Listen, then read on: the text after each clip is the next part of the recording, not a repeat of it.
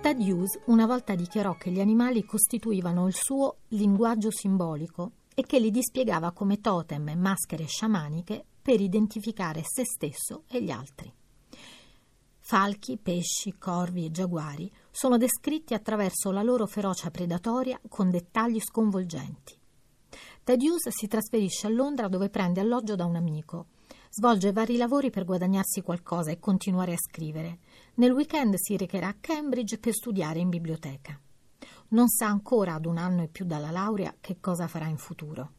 Sogna molto. Riuscire a far rientrare in Inghilterra il fratello Gerald è uno dei suoi sogni, o magari raggiungerlo in Australia. Un giorno gli scriverà. Dovrò trovarmi un lavoro rispettabile, altrimenti mamma ne farà una malattia.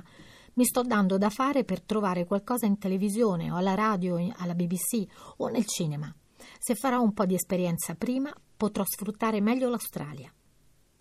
Ted Hughes e Sylvia Plath si conoscono la sera del 25 febbraio 1956. Data e incontro sono stati consegnati alla letteratura da entrambi, nei diari di lei, in pagine scritte il giorno dopo, e nella poesia di Ted St. Botolph, scritta 40 anni dopo quell'incontro.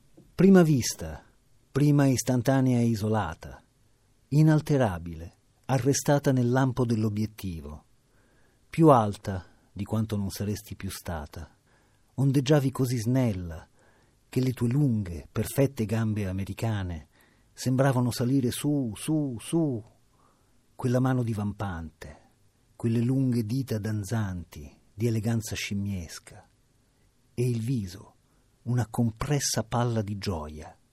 La giovane bella americana Silvia, dopo la laurea, aveva ottenuto una borsa di studio per l'Università di Cambridge e Ted festeggiava il lancio della sua nuova rivista letteraria, il St. Botolph appunto, che aveva contribuito a fondare e che raccoglieva le migliori menti poetiche dell'epoca. Della rivista uscirà un solo numero, ma quel party rimarrà la storia. L'inizio tra Ted Hughes e Sylvia Plath.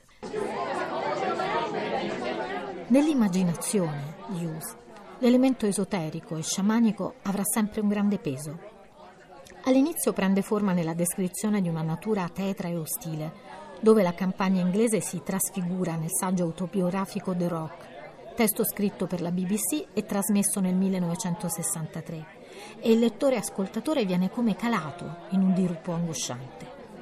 Per tutti gli anni 60 continua a costruire opere in prosa e in poesia, a volte scritte ancora per la radio. Sulla matrice del libro tibetano dei morti, il bardo Todol, testo che descrive le esperienze che l'anima cosciente vive dopo la morte nell'immaginato intervallo, il bardo, fra morte e rinascita, compone Woodvo. Che cosa sono io? Annusando qui, rivoltando foglie, seguendo una macchia lieve nell'aria fino al bordo del fiume, entro nell'acqua. Che cosa sono io per spezzare la vitrea grana dell'acqua? Guardando in su vedo il letto del fiume sopra di me, capovolto, molto chiaro. Che cosa ci faccio qui a mezz'aria? Perché trovo questa rana tanto interessante mentre ne esamino il più segreto interno e lo faccio mio? Queste erbe mi conoscono e mi nominano tra loro, mi hanno già visto prima. Faccio parte del loro mondo. Sembro separato dal suolo e non radicato, ma caduto dal nulla a caso.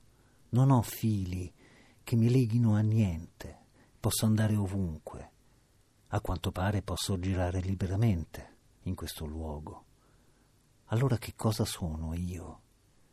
E staccare pezzi di corteccia da questa ceppaia marcia non mi dà piacere ed è inutile. Quindi perché lo faccio? io e questo fare siamo venuti a coincidere in modo strano. Ma come mi si deve chiamare? Sono il primo, ho un proprietario. Che forma ho? Sono enorme, se vado fino in fondo, in questa direzione, oltre questi alberi e oltre questi alberi, finché sono stanco arriverei a toccare un muro di me per il momento, se me ne sto seduto tranquillo, ecco che ogni cosa si ferma a guardarmi. Devo essere l'esatto centro. Ma ci sono tutte queste cose. Che cosa sono? Radici, radici, radici, radici. Ed ecco l'acqua. Anche questo molto strano. Ma continuerò a guardare.